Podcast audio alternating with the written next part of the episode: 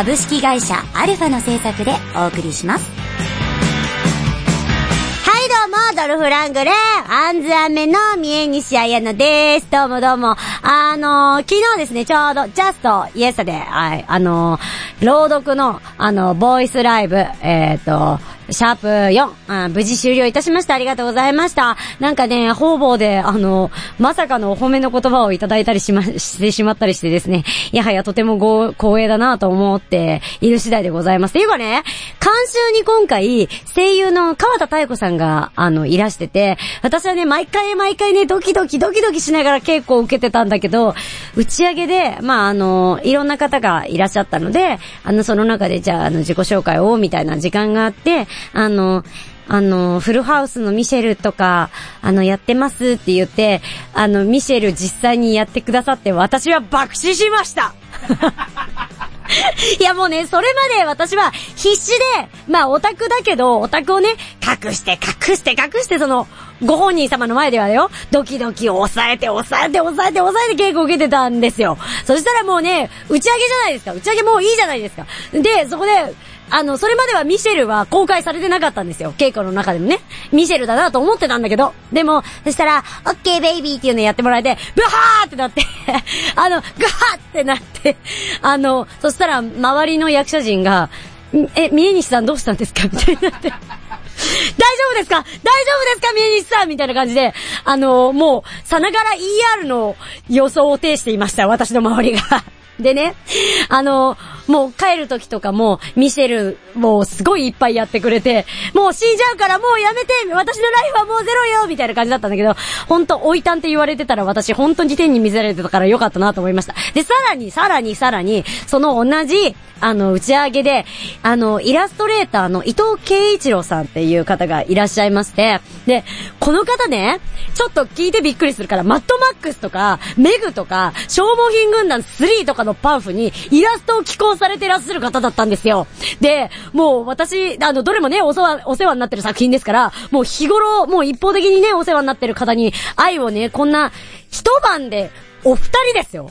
もうあの、伝えられて本当に良かったなと思いました。伊藤さんのはこんな、あの、こんなのもらっちゃいました。もう、あの、家宝にします。ありがとうございます。はい。というわけで、番組説明です。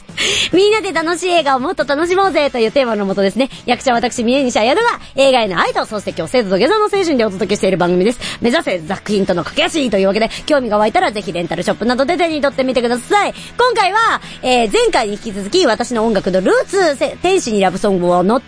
それから後半のドルフは、えーと、ソルジャーゴールドという作品を、えーと、お届けしたいと思います。それでは、今回も元気いってみよ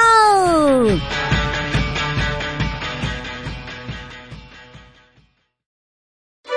皆さんはどんな時に演劇を見ますか？素敵な演劇ライフをもっと豊かに、ナチュラルボタニカルかつクラトニックプラストニックエンザーに彩るお手伝いをする番組。ではござい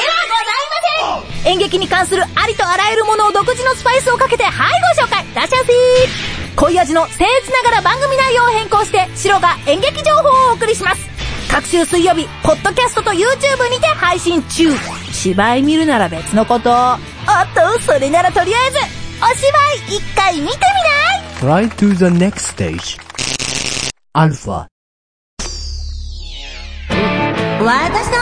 ューはい、テーマに挙げた映画について、三重西が愛や感想と語っていくコーナーです。どんどん行きましょう。基本情報、えー天使にラブソング2は、1993年、えーアメリカ制作の映画になります。あの、公開は日本だと4年になったんですかね。えっ、と、監督は、ビル・デューク監督。この方ね、俳優としても多数の映画に出演されてまして、例えば、リチャード・ギアのアメリカンジゴロとか、コマンドとか、プレデターとか結構すごいでしょ？に出ていたそうですよ。で、あの、この方、あの、黒人さんなんですけれども、監督としては、あの、ローレンス・フィッシュバーンの、あの、主演のディープカバーなんかいろいろ撮ってらっしゃって、あの、天使にラブソングを2での監督起用って、ハリウッドでもすごく大きなことだったんですって。あのね、さっきも言ったけど、この方、かくあの、黒人の方で、それまではヒット作の続編は大体あの、白人の監督がやることが多かったそうで、やっぱりすごく、あの、ハリウッドが動いた時だったんだろうなと思いますね。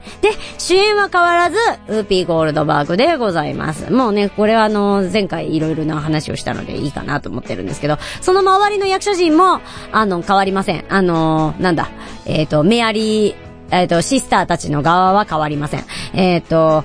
修道院長にマギー・スミス様でしょ？シスター・メアリー・パトリックに、えーキャシー・ナジミさん。それからシスター・メアリー・ラザラスにメアリー・ウィックスさん。シスター・メアリー・ロバートにウェンディ・マッケナさんですね。で、そこへ、えっ、と、若手さんたちがいっぱい出てきます。ローリー・ヒルを中心にね、あの、当時のね、若手のイケイケな俳優さんたちがいろいろ出てきて、えっ、と、最近エニーがね、クリマイとか、ゴースト天国からの囁きなので、めっちゃお世話になってる、ジェニファー・ラブ・ヒューイットも、ここからからのキャリアになってます。最近あの、ね、私はあの、まあ、いろんなところで言ってますけど、 Dlife民なんで、いろんなところで、あの、ちょっと、見てもらったらいいかなと思いますよ。で、えっ、と、お話です。ラスベガスのショーも上々で忙しい日々日々を送る、送るデロリスのもとへ、大丈夫かな今日。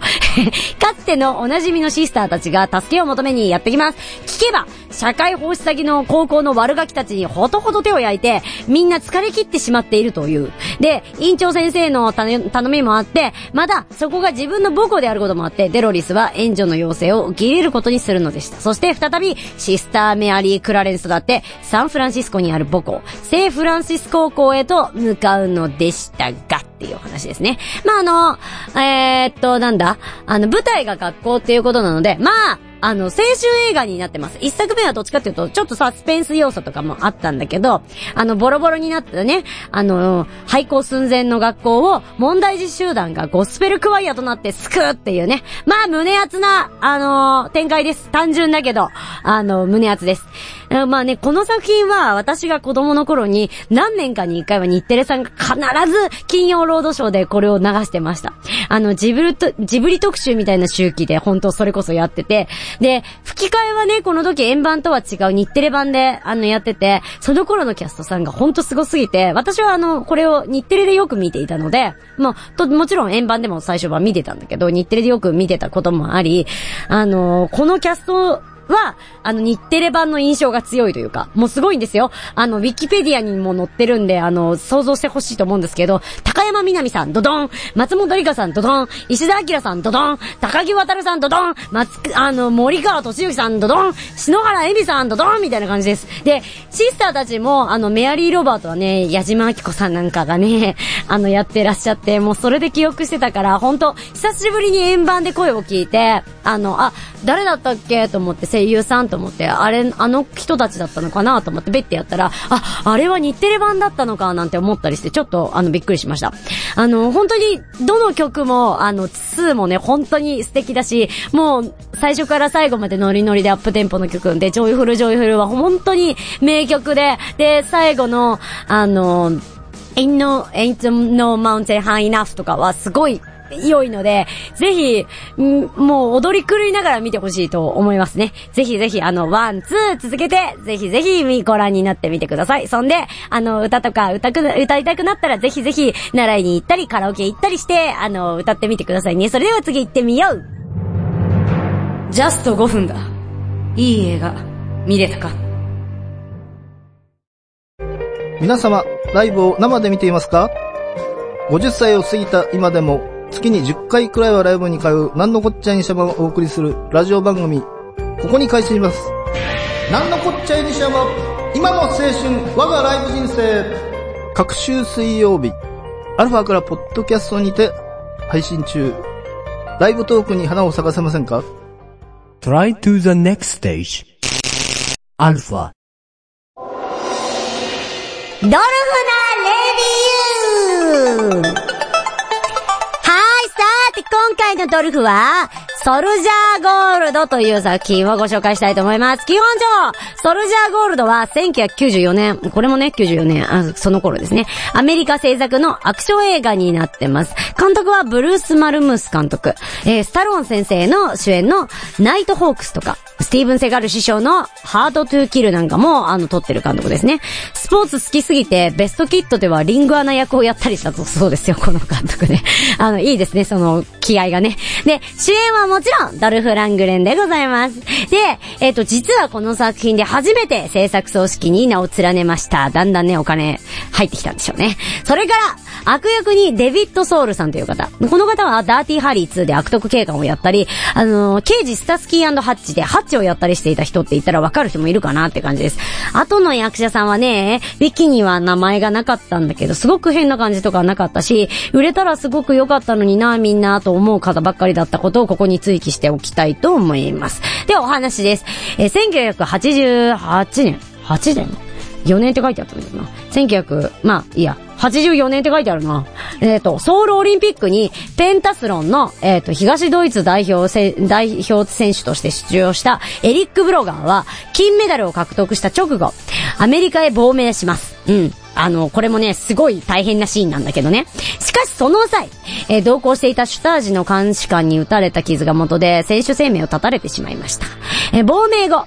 エリックはすさんだ生活を送っていましたが、そんな彼をハンバーガー店の主人であるクリースが、えっ、と、アルバイトで雇い入れ、なおかつ激励してくれました。そのおかげでエリックは少しずつ立ち直っていきますと。で、時が流れて8年後、かつてエリックのコーチをしていたミューラーが密かに渡米します。で、東西ドイツ統一後、ネオナチのリーダーになっていたミューラーコーチは、ドイツでエリックの父を殺し、さらに自分を裏切って亡命したエリックに復讐を果たそうとしていたのでした。っていう、まあ、いろいろ歴史的に、あの、結構な流れがある、あの、話なんですよ。でね、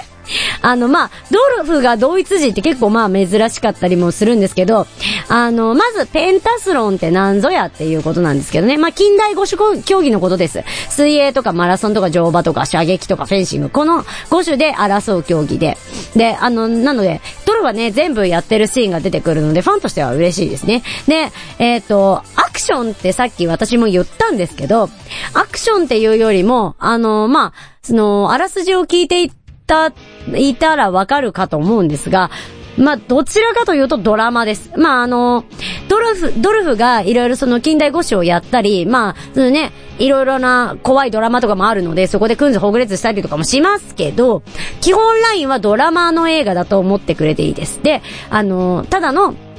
まあ、ただのっていうのもおかしいですけど、まあ、あの、アスリートとしてドルフはやっている役なので、もう傭兵とかでもなく、ただ、ただただ射撃が上手い人みたいな。ね、あの、スナイパーとかで、あの、銃の腕がいいのではなくて、射撃で鍛えられた人みたいな感じで、ちょっとここ違うでしょ？で、あの、ムキムキなのも鍛えたからであって、そのスポーツのために鍛えてからであって、誰かに拳を振るうためではないっていう ところが、やっぱりアクションじゃないなというところで、私はドラマとして捉えています。で、その、東西ドイイツのその、なんだろう、あの、いざこざだったりとか、で、あの、統一されてもやっぱりしこりが残ってる人がいて、ネオナチがまだ動いててっていう、その、なんだろう、歴史的な背景とか、そういうところはすごく面白く撮られてるんじゃないかなと思いますし、その、亡命っていうのがすごくドラマじゃないですか。あの、その、東ドイツですごく圧力をかけられて、コーチ、まあ、なんだ、その、練習をさせられていた、あの、選手がもうこんな国嫌だって言って飛び出すわけです。あの、そういうところもですね、すごく、あの、あー、面白いなと思ったし、私はこの時代に生きてなくてよかったなっていうのも、まあ、あの、ぼんやり思ったりとかしたので、まあ、普通に映画として見て楽しめるんじゃないかなと思う、あの、ドルフの映画です。あの、本当にね、あの、さらっとして、まあ、すごい、全体的にはさらっとしてるんだけど、あの、深読みしようと思えば、全然そのネオナチのこととかね、あの、亡命だったりとか、そ、もうそういうところですごく、あの、できる作品なので、あの、ぜひぜひ見てみてほしいなと思います。あの、エンディングがここで終わりかなっていう感はあるんだけれども、多分これ以上は書けないよなっていう難しいところでもあるので、ぜひ皆さん、あの、拝見、ご覧になってみていいと思うので、ぜひぜひ拝見してみてほしいなと思っております。それでは次行ってみようジャスト5分だ。いい映画、見れたかオリジナル短編小説を心を込めて朗読いたします。朗読何人？5分で聞けるオリジナルストーリー。各週木曜日、ポッドキャストで配信中。ゆっくりと想像するひととき、いかがですか Try to the next stage. Alpha. どうでしたでしょうか天使にラブソングを2、ソロジャーゴールド興味持っていただけたでしょうか？少しでも興味持ってられたら、ぜひぜひレンタルショップなどで手に取ってみてください。さて次回は、国運行きたいと思います。後半はもちろんドルフの作品行きますよ。みんなにね、ドルフ・ラングレーの名前とか、功績とかを覚えてもらいたいと思ってます。私、どんどん諦めないですよ。あ、新しい言語出ましたね。令和。あの、5月から施行でしたっけ？が、あのね、令和人として生きていきたいですね。まあ、生まれは昭和なんですけどね。はい。合計ご感想、この映画を取り上げてっていうリクエストとか、まあ、無知識とか紹介した映画を見たよとか、次回の映画好きだよとか、まあ、もちろん、普通おたもこちらまでお願いします。just5-alpha-radio.com でございます。名西個人のツイッター、アットマーク、manata0512 で、リプや DM でもぜひぜひお話ししてくださいませ。はい、宣伝タイムです。えー、5月6日ゴールデンウィーク最後の日に銀座でシャンソンの歌会に出させていただきます。ソロでは1曲、グループでも歌わせていただくようになってます。もう何曲かなよくわかんない。みんなで歌う曲合わせたらもう多分、6、7曲歌ってんじゃないか？っていうぐらい、あの、声を出しているので、ぜひぜひ、あの、もし興味持たれたら、ツイッターとか、この番組のメールでもお気軽にお問い合わせくださいっていう感じです。それではまた次回またねこの番組は株式会社アルファの制作でお送りしました。ジャスト5分だ。いい映画、見れたかジェシカの豆知識ソルジャーゴールドでドルフが選手として行っていた近代五種競技ですが、なんと、ドルフ・ラングレンは実際、96年のアトランタ五輪で、この競技のチームリーダーを務めていました。もう何なんでしょう、この人。もうみんな愛してあげてください。はぁ、今日もお腹いっぱい。えへへ。うん。おやさん、美味しい映画、いいっちょ。ジャスト5分だ。いい映画見れたか？